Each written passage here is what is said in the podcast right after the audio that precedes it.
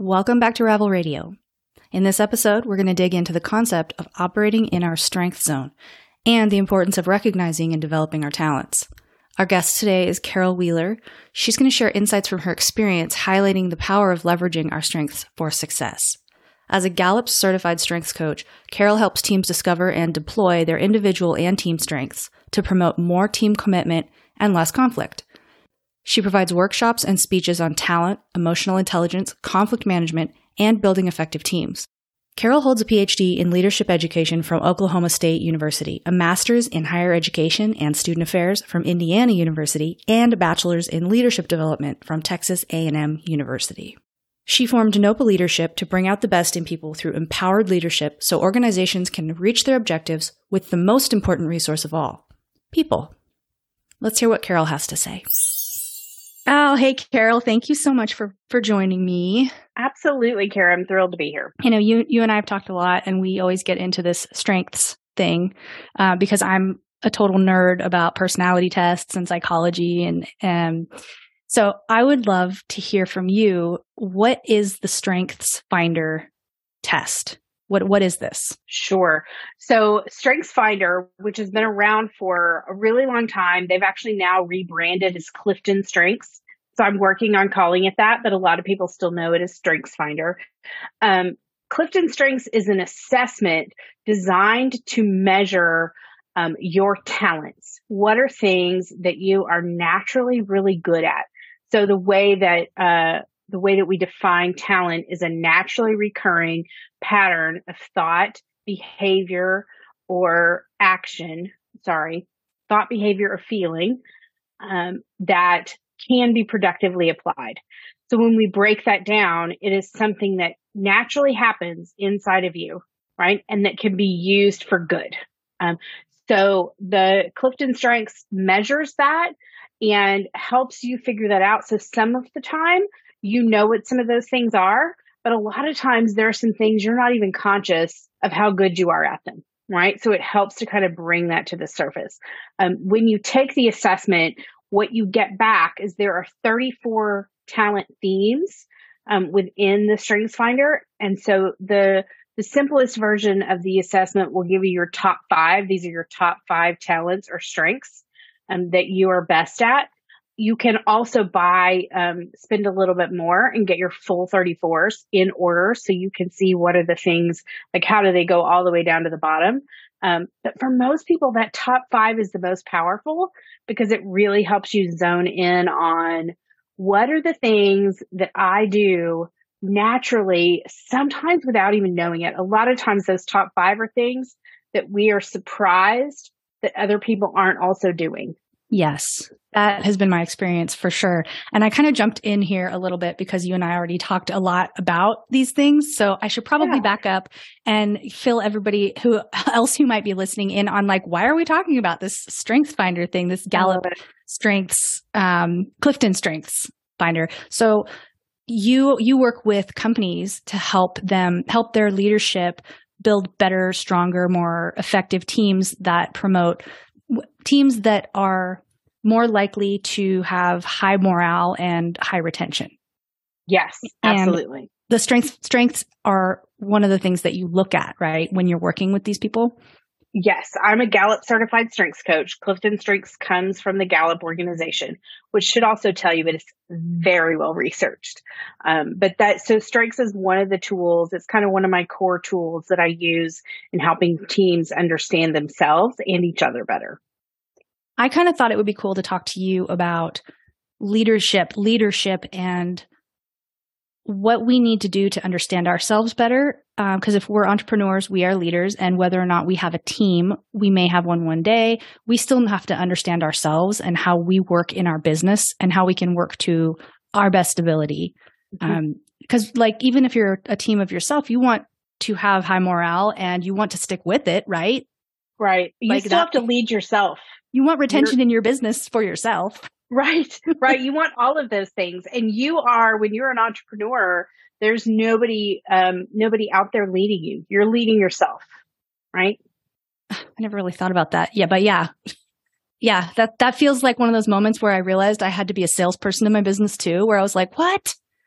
I just want to be the the entrepreneur person. I want to do sales, but yeah. it's fine. I'll do it. Whatever. But here you are. That's here we are. So yeah, so we're we're leading ourselves. So how how do you how do you see this show up for people leaders when they don't know their strengths? Sure.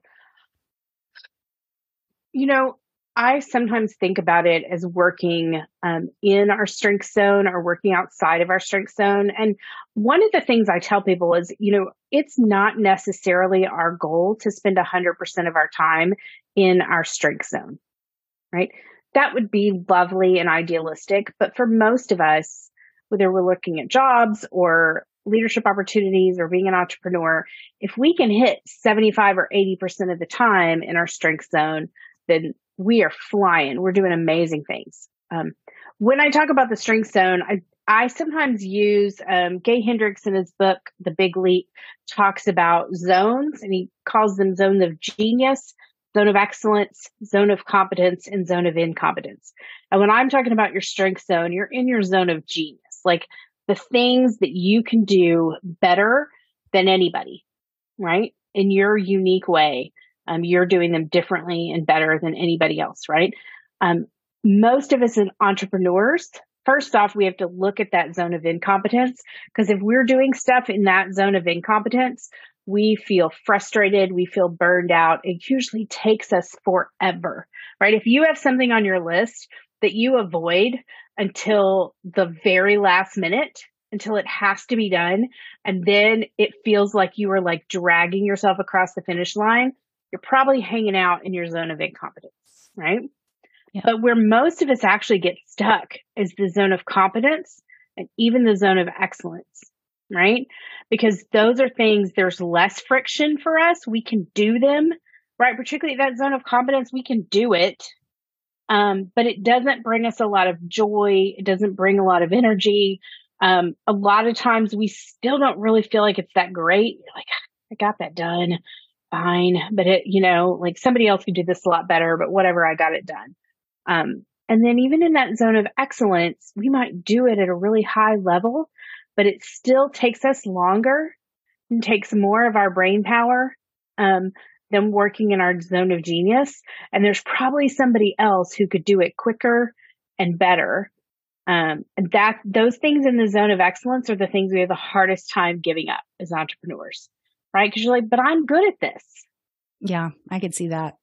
So when you get your strengths finder or when you get your top strengths, um, I think I I I know I paid for the whole thing because I wanted all yeah. the give me all the yes. information, all of it. And I found it really helpful to see which ones were at the bottom, so that mm-hmm. I could take a look at where I might be spending time and explain help help explain to me why maybe that didn't feel good.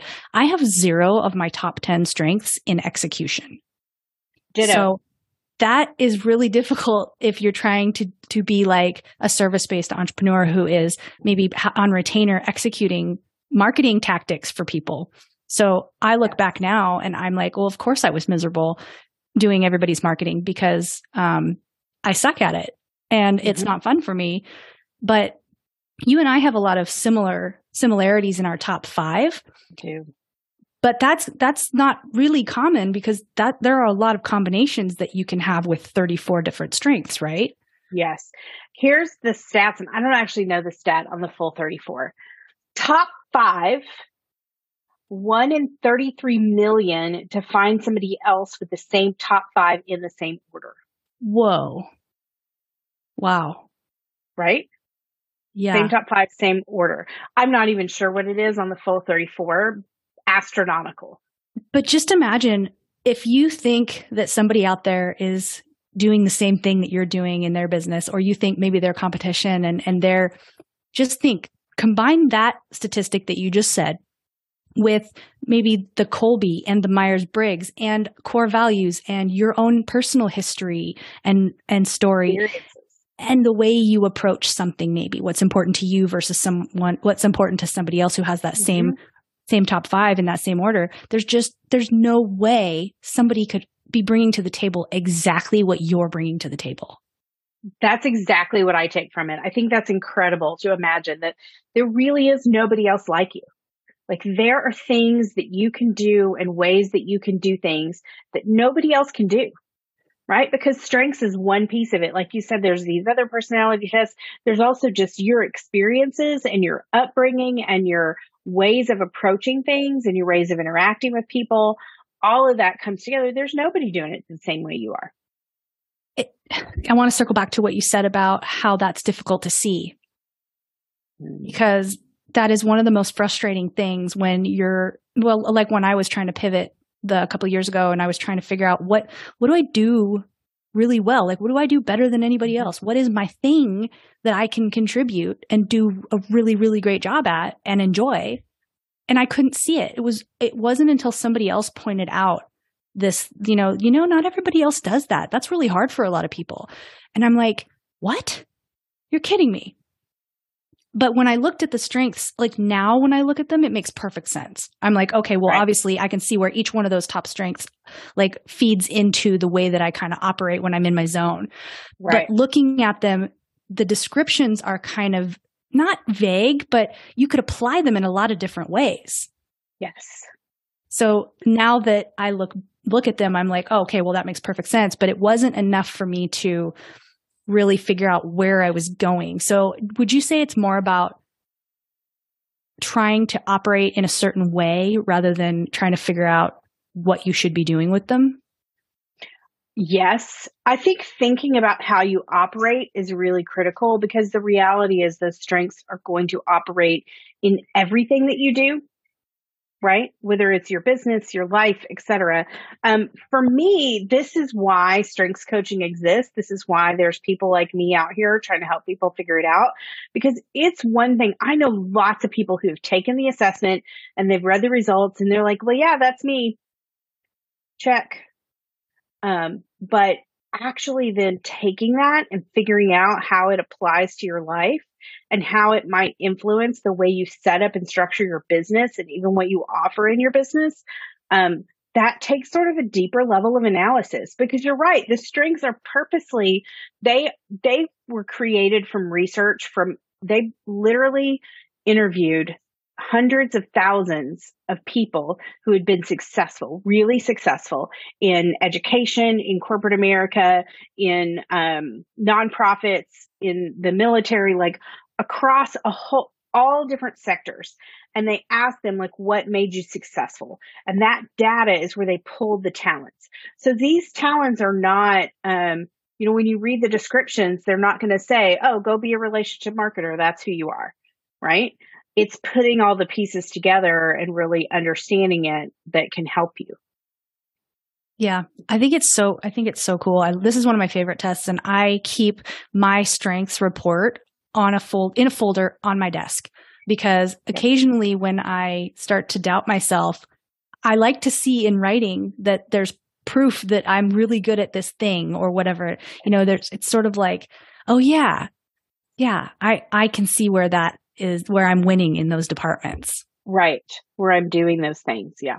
Well, and I think, you know, it just helps us when, when you were talking earlier about having the full 34 is really helpful. One of the things I tell people, because you can buy the full, five, the top five and then go back and open up the rest of the report without retaking the assessment. Um, sometimes I encourage people to start there um, only because my sort of barometer for the full 34 is don't get the full 34 until you are at a place personally where you can look at the bottom and go, yep, that's not me. Mm, yeah. Right. So if you're thinking, I want to know what the bottom are so I can improve that. Oh God, please don't no. look at the bottom. Please, please, please don't. don't. Please don't. It's so, it's so hard to shore up our like strategically that doesn't make sense to me. And i know i've been yes. conditioned to do that in life. Yes. we are conditioned to improve upon ourselves right? So mm-hmm. but but like think about how much energy goes into trying to be good at something you're not good at as opposed to like letting loose on something you're really good at already. Yeah.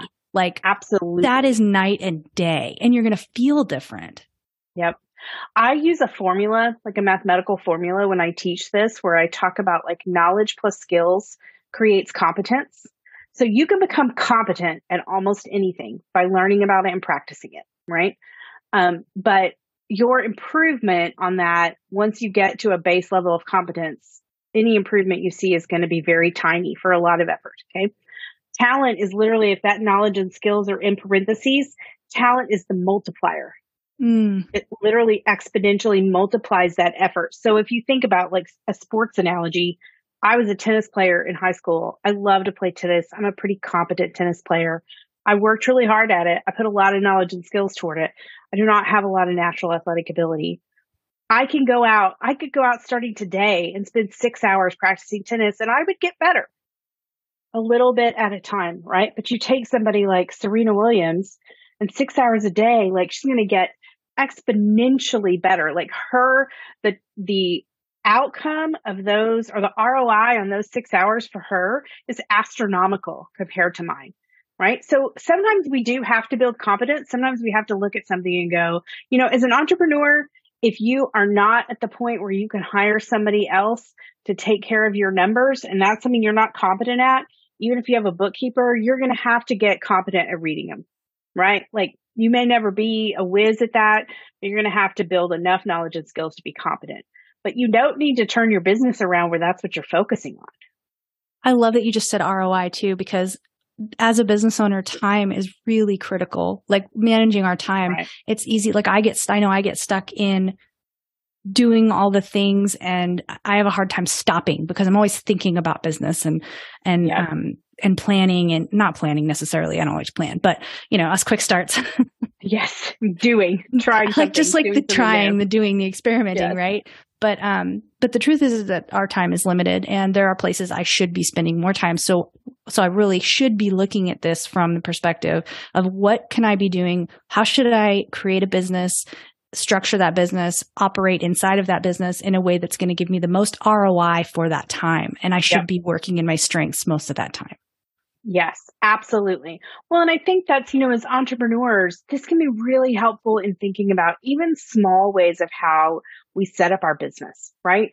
So for instance, um, you know, you talked earlier about not having any executing strengths. I don't have any executing strengths in my top 10 either. And I always use as an example when people are like, oh no, I don't have a domain you know, I still get things done. I still showed up on time today. You and I are still here. Yeah. You're still going to get this posted. Like the podcast, the podcast is getting edited. I am writing. I'm exactly. doing the script. Like things are happening. You are. It executing. doesn't feel as it's. It's not that you can't do it. It's just that it's not flowing for you. you there's right. a lot of effort going into that. There's more effort. Well, and one of the things that we learn is we have to look at um, how can our top talents help us to do the things that don't come naturally to us? So, for instance, I have learned the two things that really help me. My strategic number one really helps me get things done because I can I can plan down to a real specific, I, and I can sit down and I can knock something out fast when I have to. Um, the second thing I've learned is I am much more motivated by relationships than I am about just getting things done. So for instance, that's why it works really well for me to have business buddies and to be part of a coaching program that has some built in accountability of post what you're going to do this week, post how it went this week. Do those kind of things are really motivating to me because I care about the relationships that are part of that. And I, I want to be a, a valuable part of the community. Right. And that helps me execute so that, so we can get there, but sometimes we have to look at it a little differently. I'm so glad you just said that because my number one is connectedness, right? Mm-hmm. And I care a lot about those relationships too. I care a lot yep. about like connecting the dots for people and yeah. the girls in Ravel. I care a lot about all of them. And so, like you just said, I'm way more motivated to push myself to execute things like, like facilitate getting things on the calendar and editing a podcast because I because of the strength of the relationships. Yes, because you know it's feeding into that relationship. Yeah, it matters. There's a like a yeah. kind of like the value linking thing. Like yes, even though I may not like my top three values are um, freedom, connection, and authenticity, and like money doesn't show up in my top like money is not mo- not what motivates me right but if I want freedom, I need money. So I have to kind of like right, make right. that connection. right. You kind of got to get there. Yeah. Mm-hmm. Yeah. Connectedness is my number two. So I totally, I yeah. always say, I tell people for me, strategic and connectedness, the two of them together are my superpower. Ooh. So, okay. So what are your top five again? Strategic connectedness, um, input, intellection, and individualization. Okay. So mine, this is, we're similar. Mine is connectedness, input, strategy, strategic, learner, and activator. Right. So, like, that's. Yeah. And I have learner and activator both in my top 10. Yeah. So, learner is number six for me, and I think activator is nine, something like that. Yeah. Can you explain the four categories of strengths really quick? Sure. And kind of what sure. those mean? So, um, at some point, in order to kind of help, you know, lots of assessments like to group things. Okay.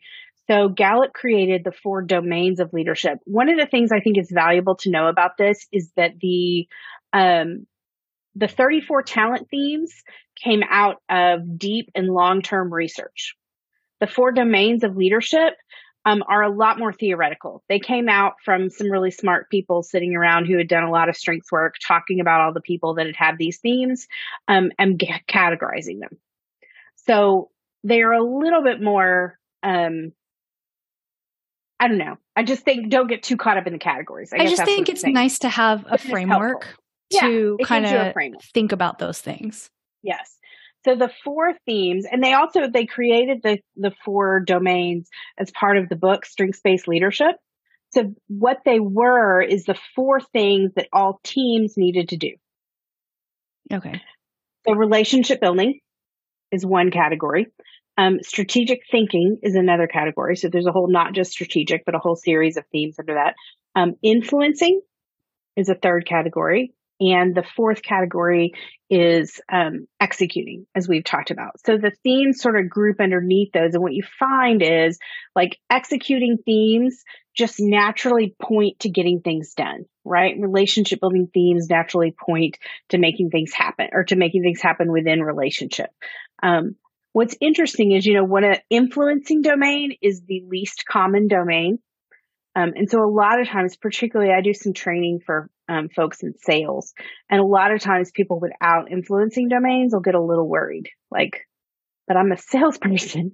Well, yes, I would say that for the most part, people who are really natural salespeople often have multiple influencing domain, influencing themes in their top five.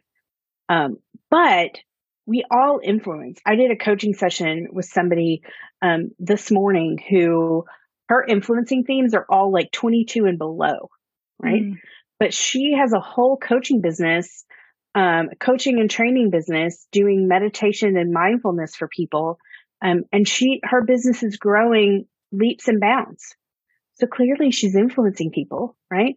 But she's doing it through relationship and thinking right? Through relationship building themes and thinking themes, not directly through influencing themes. Yeah, that kind of ties into what you were saying about how you rely on your strategy, strategic being such a high, like that's your number one is strategic. And because of that, you're able to strategize ways to execute where, when, even yes. when it's not in your top five.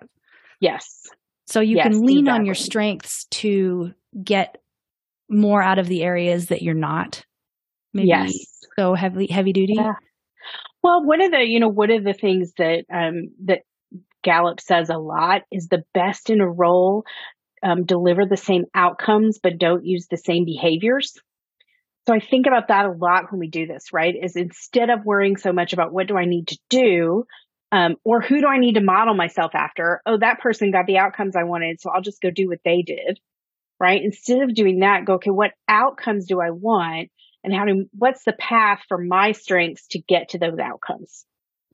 Yes.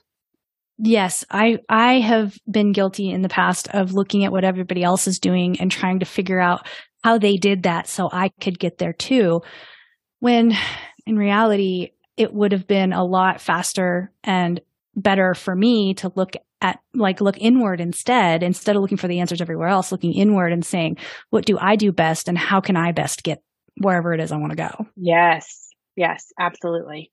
When I think this influences as entrepreneurs how we think about both how we structure our business and what we offer, as well as how we do each of the tasks within our business that have to be done. Yeah. Yeah, exactly. I'll edit this out. That's fine. um, I can ask you. I know you were about to ask. Sorry. No, I I I forgot. Um, oh, I'm having just like a moment here. Holy crap! That's okay. Take a minute. Um, right well, before that, we've been talking about the um, uh, buppity buppity um, outcomes. You get there via outcomes. Use your talents to get to the outcomes that you want. Yeah. Well, let me ask you this. If if someone is not working in their strengths, what does that feel like as opposed mm. to when you are working in your strengths? I mean, cuz you can go get the test and you can read it and use the logic there, but it, does it how do you feel? Mm. I love this question. So, um sometimes I think it feels like running through sludge. right? That's the that best feels. visual I can come up with. It you're just like right? Um, it is the opposite of feeling energized, right? Um, it feels extra hard and like you constantly have more to learn than you could possibly learn to get this done. Um, that's kind of what it feels like when you're not in your strength zone. Like, oh, just I'm never quite getting there. It it feels um demotivating. Mm um, you know, like you're just not that motivated to do it. And every time you do, it just feels like you're just dragging yourself through it step by step. Um, you know, it's interesting because one of the things we talk about, I do sometimes, uh, I do speaking gigs or workshops with people who don't have the assessment. Um, and when we do that, we talk about the philosophy behind strengths, which I think is the most important part. This, just this whole idea of focusing on what we're good at and what is right with us rather than focusing on what we're bad at and what's wrong with us, that alone will change your life with or without the assessment. Um, but when we do this without the assessment, we talk about the five clues to talent. Um, and to those, that is what it feels like when you are living in your strength zone, right? So one of those is flow, right? Just that moment when you are in something, you completely lose track of time. You lose track like a kid walks in and you don't even notice them because you were just in it. Um, that state of flow we often experience when we're working in our strength zone. Um, something else that happens a lot is we have uh, what we call glimpses of excellence. So you're doing something that you maybe haven't done a lot and you're like, why was I so good at that? Uh, other people are like, wow, how did I get so amazing? right. And it, it's like something that you just like, you, you glimpse yourself being really good at. And again, that sports analogy sometimes it's helpful. You imagine that moment where somebody sees, you know, six year old Serena hit a tennis ball and they're like, wait a second. There's some talent there, right? That sort of glimpse of excellence can really help too. Um, and it feels really good. Like usually when you're in your strength zone, you walk away from doing something feeling energized and ready for the next thing rather than exhausted. Yeah, it feels like a, a lot of the messages that I got growing up and in school and early on in entrepreneurship were just keep pushing, just keep trying, you know, put your head down, work hard. Um, like work is supposed to be hard or something. Like, yes, my dad would come home. So my dad was a plumber before he retired, and he would come home, and every day I would be like, "Hey, Dad, how was your day?" And I really wanted to know how his day was. And every day he said, "Job sucks. Boss is an asshole." That was what he said, and I was like, and I wonder sometimes, like, how long did I, like, how did I, how, how did I internalize that? Maybe did right. I, did I think that, like, and then what does that mean if I'm the boss? like right. Yes. um so i'm kind of curious you you mentioned something earlier about how maybe we shouldn't look at all 34 strengths right away until we're comfortable with the idea that we don't that we're not going to be strong everywhere else. Where what do you think we need to do to make that leap? What happens to us? What, what do we need to know in between looking at just what we're good at and being able to objectively look at what well where we're where we are not strong. Right. I think that there's probably three things that I think help people get there. Um, the first one is, and I have a quote that I love. So Don Clifton, who created the assessment, which is why we renamed it Clifton Strengths Finder or Clifton Strengths after him. Um, my favorite quote of his was, what will happen in the world when we start focusing and thinking about what is right with people rather than fixating on what is wrong with them? And so that, that's the first mindset shift is looking at yourself and what's right with you rather than focusing on what's wrong with you. Um, the second thing is, oh, I said there were three. Time out. One second. Let me remember what my other two were because I had them both in my head. Um, I just went blank here. That's okay. It happened, to me. it happened to me too. It's, just, this is the beauty of editing. You won't hear any of this. Right, right, right. This will all go away. Um, I was talking about Clifton. It was going to talk about oh the the outcomes and then the um oh weakness. Okay, so the second thing is is that what we talked about earlier about really believing that the best people get the same outcomes but don't do it the same way. Believing that, like having that mindset shift is very freeing because you quit thinking I have to be exactly like somebody to get the results they got, right? You start thinking, okay, what outcomes did they get that I want to emulate and not so much how do I try to be exactly like them? That's the second mindset shift. And then the third thing is beginning to understand that for most of us, our greatest weaknesses are not actually at the bottom of the list. They are our greatest talents flipped on their head our greatest talents taken out of con- out of control um, without us developing them, without us paying really attention to them. So I can give you an example. Really strategic. Yes, it's fascinating. Okay, hold on. Time out. I gotta go get yeah, my yeah. file. I gotta get my folder. Okay, get your folder.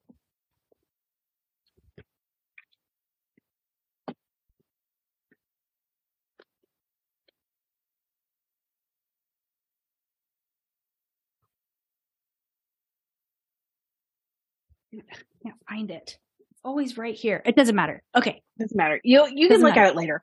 Okay. But uh, so so for instance, like let's take me for an example. Um strategic well, let's use input because we've talked about strategic a couple times. Input's my number 3 strength.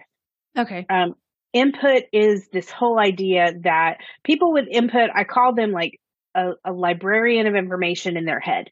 They love to collect information. When they go down a rabbit hole in a particular topic, they really want to know everything about it.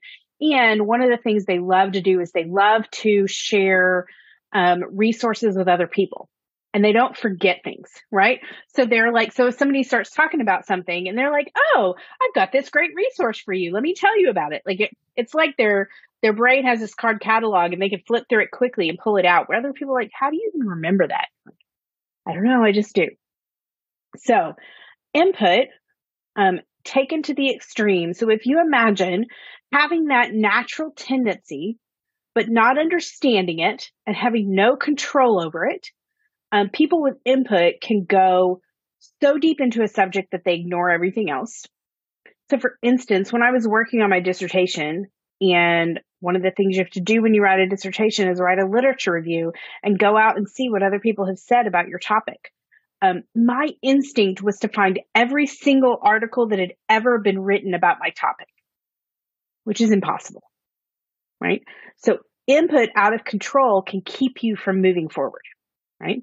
The other thing input can do, um, so sort of on the backside, is sometimes it can make other people feel like you just always um, need to be the one solving their problem. Because somebody starts talking to you about something, and instead of listening and empathizing and hear what they have to say, um, if input is out of control, you have no control over it. Input is just like, ooh, here, let me give you this. Ooh, here, let me give you this. Can you see how both of the you're like yeah, I've done input? I'm I'm sitting here going input my input's my number two, and everything you said tracks. Yeah. 100%. So when we think about strengths, I think about strengths development as being about if your strengths are a dashboard, like you're flying a plane, right? Um, strengths development is about getting control of the dials because these things are naturally recurring in you. And so when you're paying no attention to them, they just spin out of control, up, down, wherever they want to go, right? Based on your instinct. Strengths development is about getting control of those and being able to dial them up and dial them down. Being able to go, oh, in this conversation, I can see that this person just needs me to listen. So I'm going to dial input down now. And then later when they're like, I don't really know what to do. I need some resources. I can turn it back up a little bit right? It's going, oh, I turned input all the way up um, for a month and a half researching my literature review. I have 250 articles. I'm going to dial it way back. That's enough, Carol. Turn it down, right? um, and so, like, input is this incredible strength. It's such a beautiful gift that you have to give to other people and to gather information and to have access to it to share. Um, but that can that I would guess gets you in more trouble than not having an executing strength in your top 10. Man, that blows my mind. What what happens when what what happens when connectedness goes uh, off the rails? Yeah. ah, that's a good question. So sometimes connectedness. So one of the things I want you to look at, if you look at your full 34 report, um, for on for each of your top 10 it has a, i forget what it's called what it says but there is um, a section in there um, like what to watch out for what to watch or, out for or something like that i had yeah. it actually up earlier um, but yeah. yeah. it's something like what to watch out for um, i know it's right here just oh, one second watch out for blind spots watch out for blind spots right and so What's it'll that? tell you it's called watch out for blind spots and it has it for each of your top five I mean, each okay. of your top 10. Okay. Right. So I and think so that's super helpful. That's, that's kind of, and I did, I did read those when I read my report and every single one of them was like, oh, totally do that. I am guilty of doing that. Mm-hmm. So connectedness. Here's where connectedness can get you in trouble. Connectedness sort of has this deep belief that everything happens for a reason we're all connected and it's all going to be okay, right? When somebody else is really hurting, they do not want to hear everything happens for a reason, right? They want, sometimes they want somebody to cry with them. And sometimes connectedness, they love this person. They love the person they're in relationship with, but sometimes they can, they can be really calm, um, in the midst of turmoil and craziness because they sort of have this underlying belief that everything is going to work out and that it's all things are going to happen the way that they're supposed to. Um, and so that, that calmness can be really centering for other people when it needs to be, but it can also make other people feel like that you don't have a clue what's going on and that you're not really taking this very seriously. Okay, you just explained like 90% of the issues I have, my husband and I have. He, I think that's what you just nailed it. It drives him crazy when I'm like, it's just going to work out, babe. I just know it. It's fine. Don't worry about it. We're going to like the check's in the mail. You'll see. Right. And he's like, yeah, but where is it? What's happening? What? And right. him and I are total opposites. So that makes perfect sense. That's why it never occurred to me. That's why that drives him so crazy. Yes. Yeah. Cause that's not, and he might have something like deliberative that is really good at paying attention to risks and understanding every risk and oh, evaluating okay. every risk right? And that what what is so powerful about strengths is when we come together and realize that both of those things are needed. Right? That both this perspective of connectedness and this belief that it's going to be okay and that you can be calm even when it's not because you know eventually it will and his ability to evaluate the risks, right? Because he's going to see some things you're going to miss. You know what? I love I love that so much because the more I learn about myself and my true nature, because I think we, we, and I have, I'm neurodivergent, so I have taken on a lot of masks. Uh, I learned to be really like good at looking one way to, you know, stay out of trouble or whatever. But the truth yeah. is when I look at, um, who I really am, the more granular I get about it, the more I appreciate everyone else's differences. Like, how great to be so deliberate and organized and like exacting. Yes. Whereas I'm over here, you know, flying off, flying off the wall. And like, I'm thinking of clients in the past who needed like a very exact plan of how we're going to get there. And I'm like, don't worry about it. We'll get there. and right. Like, can you imagine having clients that were super deliberative and you're over here being all connectedness? Like, we're going to figure it out as we go. Don't worry about it. They're like, right. What? What does that no, mean exactly? Yes. That hurts my brain. yes, exactly. That, I mean, and knowing that about yourself, but I, I think that like, you know, when I look at my bottom, there's some things down there that it's clear that like I don't naturally do those things. Um, but those don't get me in near as much trouble as my strengths if I'm not paying attention and just letting them run off the rails.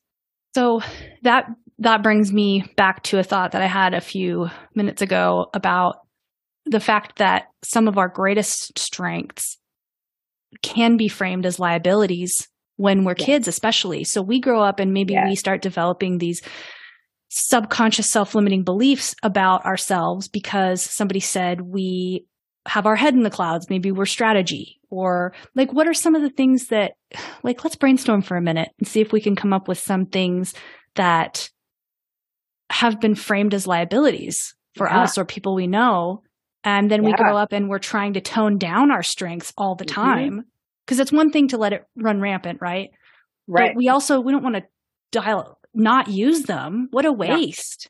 Yeah. Yes. So here's one that I think is fascinating. Um, one of the 34 strengths um, that is, I think, my number 11 or so. I would not, I would not be surprised if it's somewhere in your top half. Is command, um, and people with command.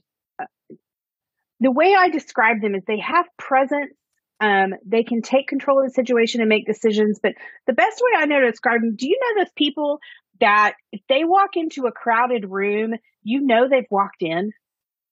They've got presence. Right? Like, they just, you just they know. command the room. They command the room, right? Even if you don't immediately turn or go talk to them or whatever, you just, they're there, right? They have this presence. Okay. Um, not a real popular strength for women. Oh, yeah not very encouraged, right? So women I know who have command in their top five or 10, um, were have often been squished, right? Often been discouraged. Like that's not very ladylike. Mm. Um, other people are supposed to be in charge. Why do you always have to be so bossy? Oh my God. I had a nickel. Right? right? if I know? had a yes. nickel. Oldest child. Here's how we're going to do this. Leader, right? Yes, exactly. Exactly. So command is certainly one. Um, woo is another one. I think, you know, woo is winning others over. It's an influencing strength. Um, and people with woo, they just love making connections with new people. Um, depending on their other strengths, they may not always go super deep. They really just love meeting a lot of new people, right? And interacting and they sort of naturally, other people naturally like them, right? Um, well, sometimes people can get a real bad rap for that, right? Mm-hmm. It can mm-hmm. feel salesy and, and inauthentic, even though it's not inauthentic, but it can feel that way to somebody else who really only wants primarily deep relationships or, or really values um, going deeper with people then that sort of woo, oh, I'm going to flit around from one person to the next in the room and talk to a whole bunch of people can feel really inauthentic. Huh, interesting. What's the difference between learner and input? Mm, good question. Um, input is about gaining the information, and it may or may not be learning how to do something. Um, and people with input want all of it. They want to go all the way and know all the things, right? Um, learner is a little bit more, they just relish the, um, relish actually learning things. They relish the process of learning. Um, and a lot of times they will flip from topic to topic. So they want to learn something well enough to do it and then move on to the next topic. Okay. That helps. That helps a lot. Because so my number two is input and my number four is learner. And right. So my husband, I actually asked him about this this weekend because I was trying to remember what it was, but he sat me down years ago probably after I quit one of my jobs really quickly and started a new business or whatever. And it was, he was like, I need you to stop being such a laser beam. and I need you to be more like a floodlight and spread your, you know, energy around because I do that. I will go down a rabbit hole and I will obsess and obsess and obsess. And then once I figured it out and I've learned it all, I'm moving on to the next thing. I have right. like, I have thousands of dollars worth of spandex in my closet because I needed to learn how to sew bikinis at one point in time, not that long ago. And like, I'm embarrassed by it that I have all that spandex in there, mm-hmm. but it does help to know that that's something that I do that's just part of my character. And yes. when it's running rampant, I look like a flake because I'm right. just like off to the next thing, laser beam, and then off to the next thing. Right. Well, and the interesting thing that learner input combo um, often looks like I learn a little bit about a lot of things, and then a few topics I go all the way in. Right. Yeah. So one of the things I'm I'm looking for real quick, I'm not going to find it fast enough. Um, I love thinking about theme dynamics because one of the things about strengths, right? We talked about how the order matters and one in three mil, 33 million, top five, the same order. Um, how those things play out together matters a lot. So strategic looks one way for me, even connectedness. We just talked about as much as we have in common in our top 10, connectedness is not the same for you as it is for me because it's colored differently by the different strengths, right? And so learner for somebody who doesn't have input, um, they, it's a little less, um, probably a little less laser beam because they don't need to go quite as deep. Mm-hmm. Right? Yeah. Um, and input without learner is real chill. It's like I just have this one thing and I'm going to go all the way into it and I'm going to know everything mm. about it. I'm going to collect all the books. Huh. Right. So the order really matters too, then? The order really matters. And um, even just looking at any set of two or three of your strengths and how they play off of each other matters a lot. I love thinking about all this stuff. I love, I just love, and it's just, it makes me sad to think about how much of, how much time I spent trying to do things I'm not good at or feeling badly because I maybe wasn't great at something that I really wanted to be good at. Um, mm-hmm. when in reality, like it's so much, it feels so much better just to like dive into the strengths. Um, but I, am yes. glad that you said that about uh, knowing how to dial them and how to, yeah. how to manage them because they, I could see, I could definitely see like times in my life when they went on overdrive somehow and right. like um, caused problems. right. They absolutely can. Well, that's where, you know, I mean, one of the reasons why I do the work that I do is that I, and I do lots of things besides strengths related to leadership and teams, but I love using strengths in that work because um, I haven't reached the end of the application yet. Right. Once you know the basics of your strengths, and then if we're going to have a conversation about conflict, your strengths are going to play into how you deal with conflict. If we're going to have a conversation about goal setting, then once you write your goals, I'm going to say, okay, how are you going to strengths? How are you, how do your strengths help or hinder you from your plan? And how do you need to adjust your plan to work with your strengths? Right. Um, I just haven't found the end of where all it can be applied yet. Because it's not just business either. It's our families. Right. It's, I mean, all of it once you start looking at all your interactions and the things that you do and the way that you act in this light, it's really interesting to kind of yes. go back and think, oh, that's why that went down that way. One of the most interesting things I've done, and I didn't charge them for it because there are some friends of mine, but I did a coaching session with two parents of five teens. Oh, wow. And all seven of their strengths.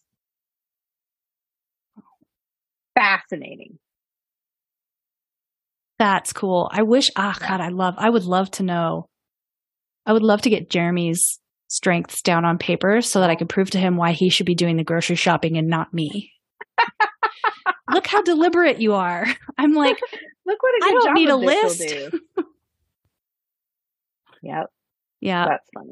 Oh, that's so helpful. Well, so you have um you have an offer that you do that's uh it's uh hold on here. I didn't get that far to writing that down. What's the offer? okay. The strengths deep dive? Is that, are you talking about the like one on one coaching about your strengths? Yeah, I want to I want to know how people how people can work with you if they're not, sure. you know, a big corporation or um, you sure. know, do do you work with smaller entrepreneurs and yeah. businesses? I do.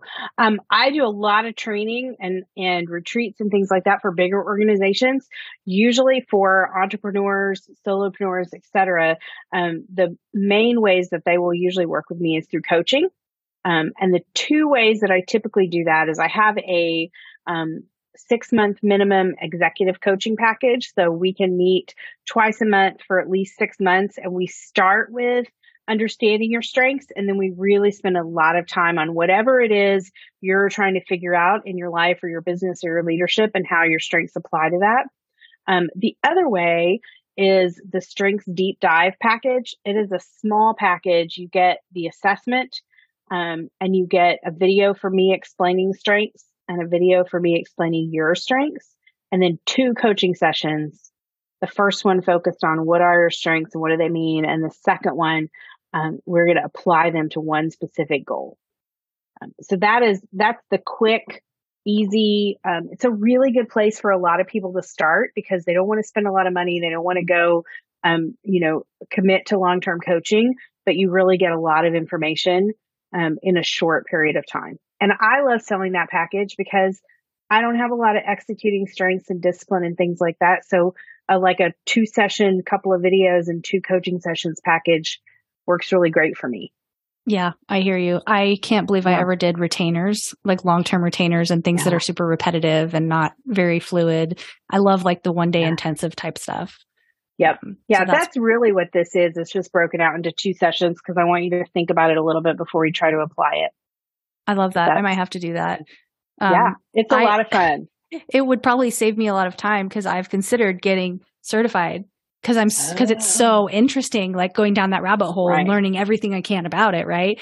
But right. um, how practical yep. is that at this point, and would that really help? right, maybe not. Yes, it will cost you a lot less than getting certified too. Yeah, it's expensive. Yes. And it's it sounds really like, expensive. I mean, you yeah. have a really deep understanding of all this. So it probably is a lot of information and a lot of training that yeah. um, has gone into knowing what you know about it. So maybe I won't. Yeah, I've been that. doing strengths since 2005. I used to run the strengths program at Texas A&M, and so I did. I've done multiple weeks of training through Gallup. I I know the stuff pretty well at this point, but I love that strengths deep dive is my favorite. So if somebody is interested in doing that, I charge 597 for it. Um, I can send you a link. Like you can literally just hop on the website and buy it. You get yeah. the full 34 plus the videos and coaching sessions. Um, I think it's a steal, but it's a lot of fun. That does. That sounds like, would that be a good fit for somebody who was maybe um, working in their business, but not happy and maybe at a crossroads and not sure which direction they needed to go? Yes, absolutely. Because what we're going to, you know, you get to use those calls kind of how works for you. Um, usually the first call we're going to spend mostly kind of exploring your strengths, but then that second call is 100% focused on what do these strengths mean for an area that you want to apply into. So if you are not sure, if you're at a crossroads, you're like, how do I set this up? What do I want to do with this? Um, that would be a really good starting point to just help you think through some of what that means. Oh, I love that. I might have to do that myself. Yeah.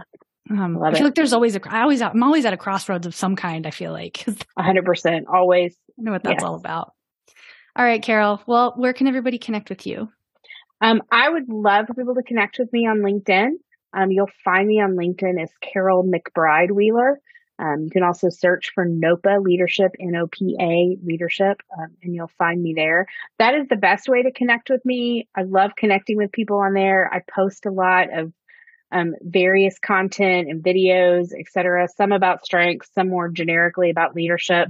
Um, but that's the quickest and easiest way. If you want to book a call with me, you can also go to nopaleadership.com and there's a quick, easy little button to schedule some time to chat. Awesome. Thank you. You are so welcome. Thanks, Kara.